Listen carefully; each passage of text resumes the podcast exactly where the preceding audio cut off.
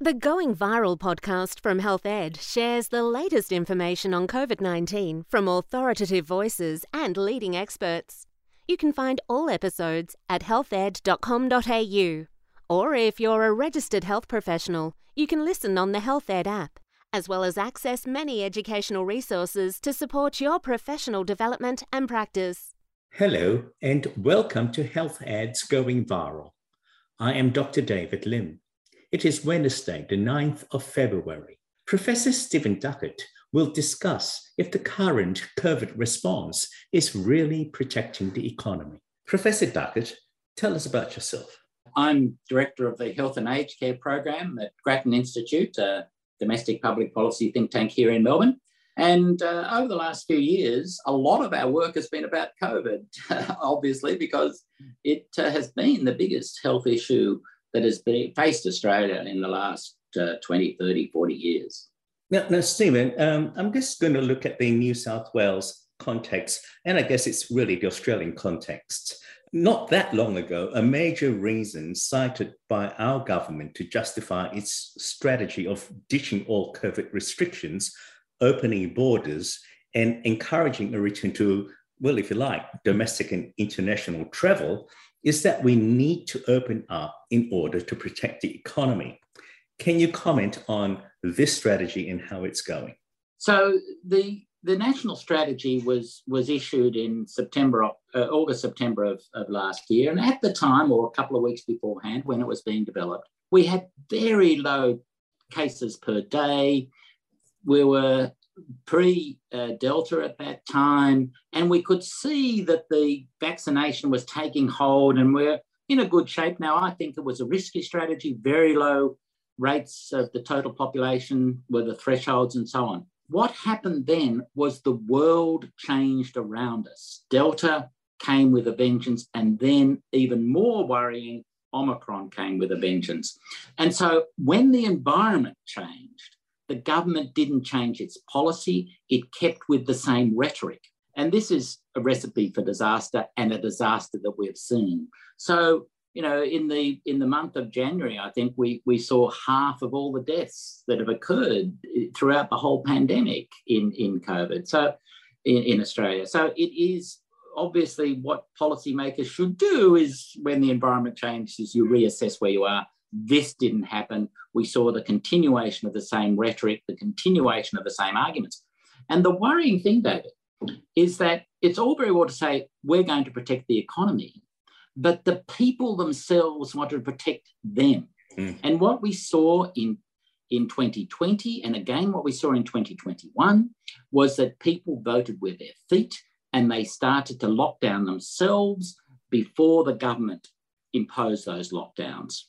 And what we saw again in 2022 is economic activity movement is way down, not because the government has said don't go out and so on, although they have said if you go to work, you have to wear a mask, but rather because the people are worried about their own health and are voting with their feet. And so the economy is impacted, probably more so than if the government had acted earlier to try and slow the spread. Professor Duckett, another issue is getting the messages right out there. Now, we've had a lot of optimistic messaging from the government uh, recently. Uh, the peak is over. Uh, we have defied the worst case scenario with regards hospitalizations. And they also mentioned death, even though you did say that, in fact, half the death of COVID has really occurred in the last month. And the feeling is that things will get better for us from now. And yet, the ordinary people would see the rising infection rates had created, as you said, a self uh, lockdown. We're, we're staying home, we're not going out. We've all been asked to get our third jabs, but the writing is on the wall for a fourth. And in the context of waning immunity, lower booster rates, and possibly the emergence of new variants like the BA2, I, I, can see that cold water has been thrown on this initial optimism that we are winning the war against COVID. So I'm seeing that there's a message failure here. What is actually going on there? I, I, I hear what you said is that they're not changing their tact and that they have maintained the same strategy. But clearly, Stephen, it's, it's not really working. And even this messaging is sounding a bit confused to me. So, one of the principles of risk communication is you should be honest with people and tell them what the real reality is. And what we know is that there are two potential realities. We know that there's going to be another dominant virus. That is for certain. The virus mutates. It will be, by definition, because it's the new dominant one, much more transmissible than the old one. That we know.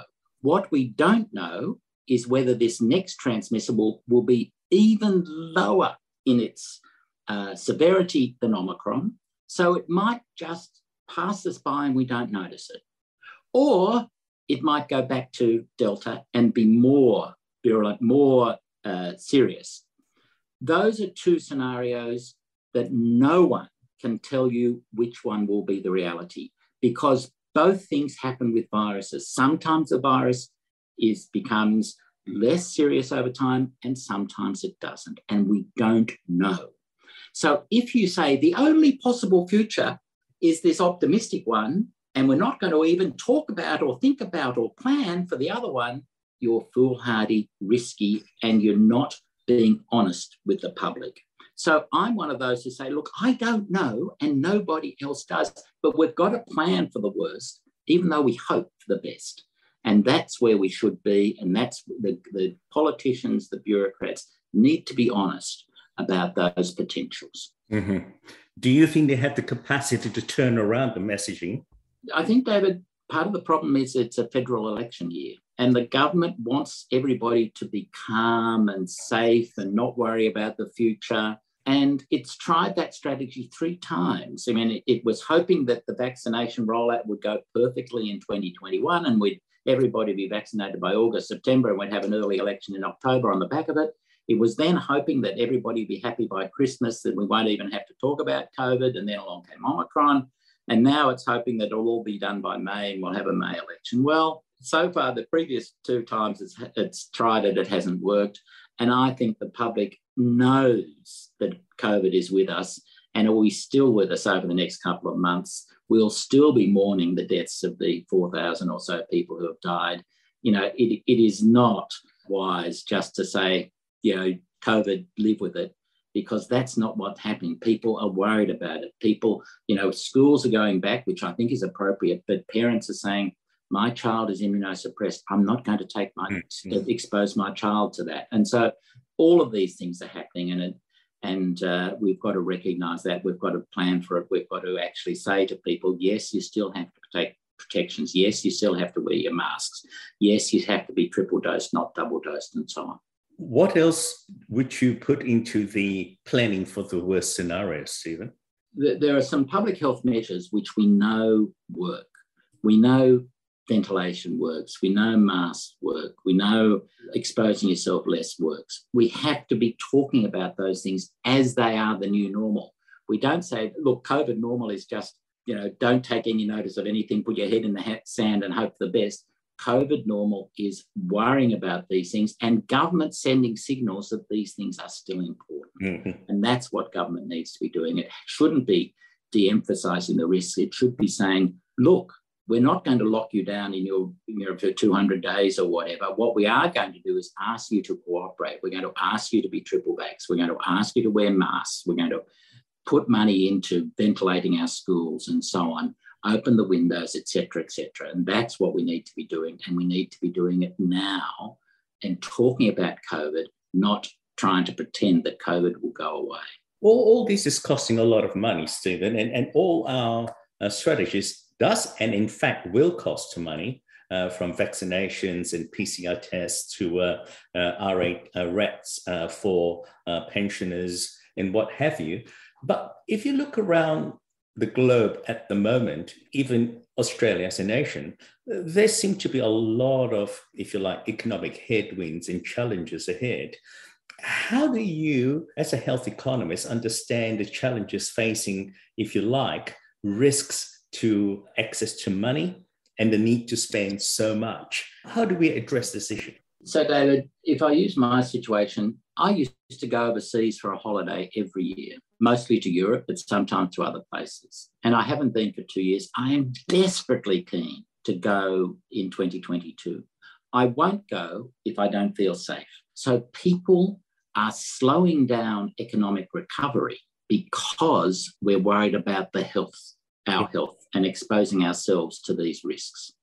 So the first thing, it is not a case where the economy and the health system or the health health policy is in opposition. They are working in exactly the same direction. If we get our public health measures right, the economy will flow. You can see it out, you look out the window today, people are not going out and spending and so on. They're staying at home because they're worried about their health. So the government, you know, any of this rhetoric which says, oh, we're doing this for the economy, they're not doing it for the economy. They're hurting the economy by not prioritizing public health measures that people want them to do. And that is the same locally, it's the same nationally, and it's the same globally.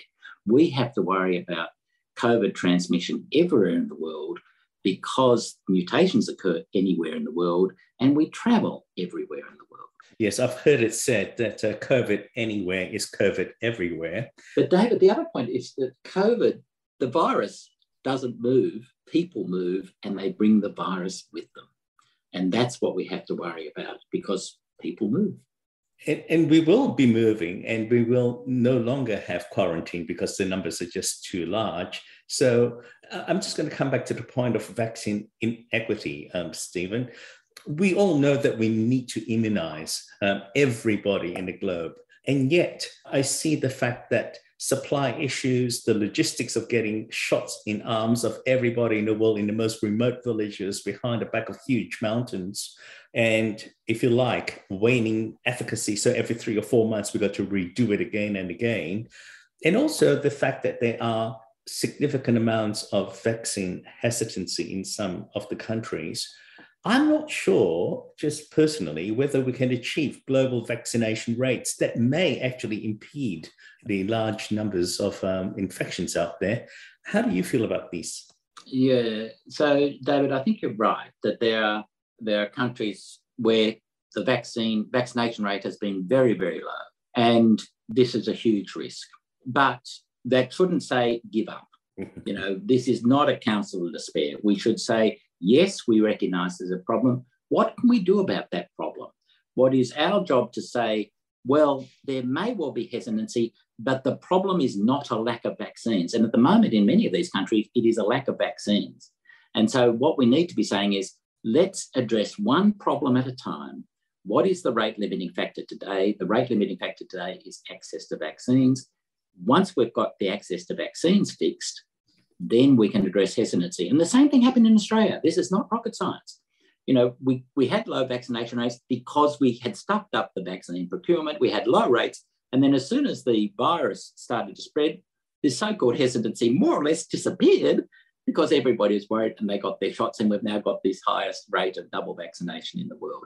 So you know, it is it, it is something we've observed here, and it's something we should say, let's fix the access, the vaccine access problem first. It's in our interest to do that. Why don't we do that first? And then we can start other things. And I was thinking, David, as you were asking these questions, and I might get this wrong because, but someone was doing some research on malaria, and they said, can we insert malaria vaccine essentially into lettuce? I think it was. It might have been into rice or something like that. So you actually didn't have to do a vaccine jab, but it was through the ordinary diet people were protected. And you know, it's that sort of thing. We need to be saying, what is the future of the world in terms of protecting us against these pandemics, against these infectious diseases? And we need to be doing a lot more research on these sorts of things about how do we make protection, how do we protect the public against these things in a much more sophisticated way uh, that we can now do with new science. Yes, Stephen, I have heard that there are nasal sprays coming out, which I think could be a whole lot more acceptable to people. Yeah, and I think that's what we should be doing a lot more of. What are the best and worst case scenarios in your mind in Australia? So, an unlikely but best case scenario is that the virus has already peaked, that uh, hospitalizations will peak soon, deaths will peak soon, and by, say, the end of March, everything will be to a 2019 life. I think that is highly unlikely. What I think is a best case scenario is that our hospitalizations drop way down. The issue is that as a, not everybody has the dose, and and you can get uh, reinfected now, and all those sorts of things. So I think we really are hoping that we get down to low background rates of infections and something like, as we were hoping for in, in 2020, something like the flu. Now, in a bad year, there were 1,000 deaths from the flu a year. In January, there were 1,000 deaths from COVID. So we're a long way from a flu like scenario, but it's that sort of scenario. And that is what I mean by living with COVID. We accept it as a risk. It doesn't alter our behavior. It doesn't actually force the economy to slow down. But we are, but we're reckoning, and we're nowhere, nowhere near that at the moment, and we shouldn't pretend that we are. The worst case scenario, Stephen? The worst case scenario is that background rate burbles along for a while, there's another mutation, and we go back to the thousands of uh, cases a day and the uh, significant number of deaths in a month. I, I hear what you're saying is that um, it really comes back down to some really basic messaging, isn't it? It's not rocket science, it's just learning to make the right deci- decisions for ourselves knowing it makes a difference. The air we breathe, it's all about uh, minimizing exposure. And yet the conversations don't seem to reflect the importance of this. So, so David, there's a couple of points I'd make. That we've been, as I said, we've been doing a lot of work on COVID over the last couple of years, and I've had, I've had this graph of the first wave and the second wave. When I redid that graph a couple of weeks ago, I had to change it to a logarithmic scale because the current wave was so different from what was happening in 2020 and 2021. And so we have to recognize that things change and we have to change. That's the first point. The second point is yes, I believe in this personal responsibility that we have to do things ourselves, but the government has to step up as well, not instead of, as well. They have to make it safer for me. So a couple of days ago, I went to, to Officeworks to to print something. And inadvertently, I went closer to someone than I really should have. And he turned around and said, Could you back off a bit? And I thought, Whoops, I made a mistake. I hadn't, the markings were there on the floor, but I'd slipped up in my behavior to help and protect others. And that's what the government should be doing. The government should be doing a lot to help and protect others and to encourage other people to do the third dose, to actually make sure Mask wearing is still compulsory indoors in Victoria, and not everybody is doing it. I went to the supermarket, 20% people were not wearing their masks. So there's all these sorts of things we should be actually collectively and with government support and government action trying to actually help and protect ourselves. Another word that's been thrown around quite a lot is the word mandatory and mandate. As an economist, how, how do you all feel about that? We did a report on COVID back in July of last year, and we said we think vaccine passports are part of it. This is about signaling to the public it is safer for me to go to a restaurant when everybody in that restaurant is vaccinated than for me to go to a restaurant when I can be exposed. So we want to make it normal that if I am going to live safely in a COVID environment, I want to know that where I'm going is safe. When I hop on the tram, I want everybody to wear a mask. I want to wear a mask to protect myself and to protect everybody else.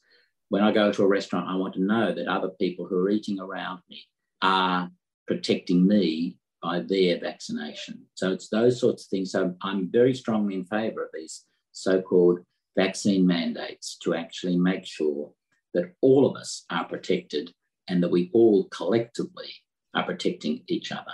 There seems to be a problem with the fact that while some people are truly concerned about vaccines and they probably need more information, the, if you like, momentum of the anti vaxxers and the conspiracy theorists and hmm. all sorts of political persuasion and all sorts of causes have now come under the one umbrella.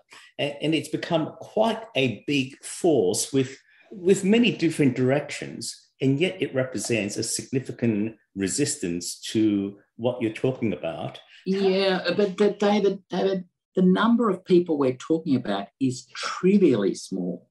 their voice is amplified in the media out of all proportion to the size we're talking about. The vast bulk of Australians are double vaccinated. And those who are not double vaccinated may be not vaccinated because of health conditions, or there are very few of those, in fact. But you know, the vast bulk are vaccinated. The vast bulk are, are living by the rules. So you've got this tiny, tiny, tiny fringe who have their voice amplified out of all proportion. And that's what we should be worried about. We shouldn't be saying, yes, there are a thousand people that marched down the streets of Melbourne the other day, but there are 3 million people who live in Melbourne who are vaccinated. Stephen, um, as we come to the end of the uh, interview, just, just tell me, how can we as GPs and as individuals really help to get these back on track? Well, GPs, health workers generally have borne the, the brunt of all of this. And increasingly, GPs will be because you know the hospitals are being overwhelmed. The hospitals are saying, look, we now need to have COVID positive pathways. We need the GPs to be engaged. And this, I think, is an opportunity for the future. We need to connect the general practice world back into the hospital world so that the there is a seamless interface and that the hospitals recognize the skills that GPs have, the skills that they have in knowing their patients, and the trust that if you've been going to the same GP for the last five years, that person trusts the GP and will trust the information the GP gives. And so they have to actually, the, the health system, the government, the hospitals have to be getting the right information to the GPs, helping them understand what the, want, the hospitals want, and using the skills and resources of general practice but in order for that to work well, you can't just announce something on the radio and expect mm-hmm. GPs to actually pick it up next minute. I mean, which has been happening, David, right throughout the pandemic. That you know, the government makes announcements and say, "Oh, you go and see a GP for this," and the GPs had no warning whatsoever. It's just been a disaster. Absolutely, we wake up to all sorts of new things happening here that was such an important point, Stephen. How do you make first steps here? Is it the government or is it the GP? So, I mean, basically, there's responsibilities on both sides. The government has to get its act together. It has to say, if I've told you I'm going to give you a thousand vaccine doses next week, I will give you a thousand vaccine doses next week. You know, so you know the poor old primary general practices have been really under the pump for all these reasons. So the first thing is the government to get its act together to do what it says it's going to do, to get the right information, to get the information early, to get the information in a way that the general practice practice and the general practitioners can use it. General practices, on the other hand, also have to say, we are part of the whole health system. We're going to be part of this. We are going to look after our patients to the extent we can. We're going to actually welcome the opportunity to take patients back from the hospital and actually look after them because this is part of what holistic care is all about. That is a very powerful voice, and I hope it's heard well and truly out there, Stephen, uh, because this is such important things to hear. And I love that last bit where you're saying that it is high time that we rework the connections with uh, tertiary care and primary care and decide how we share the brunt of work, how we value each other, and how we share information.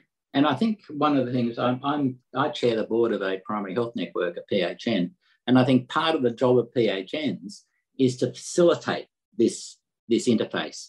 You know, we have good connections with the general practice world in our in our area. We also have good connections with the hospitals, and we need to actually be saying to the hospitals, don't exclude the GPs as they often want to. Engage them, be, you know, have them as part of your pathways. Recognise they're there, they know their patients really well. And the PHNs also need to be saying to the general practice, you know, we're, we're going to actually make sure that the doses get to you and all those sorts of things. And we're going to actually make this interchange, this inter, much, much easier than it has been in the past. And one of the lessons of COVID is do this in everything, in diabetes care, in, you know, heart disease and so on and so forth.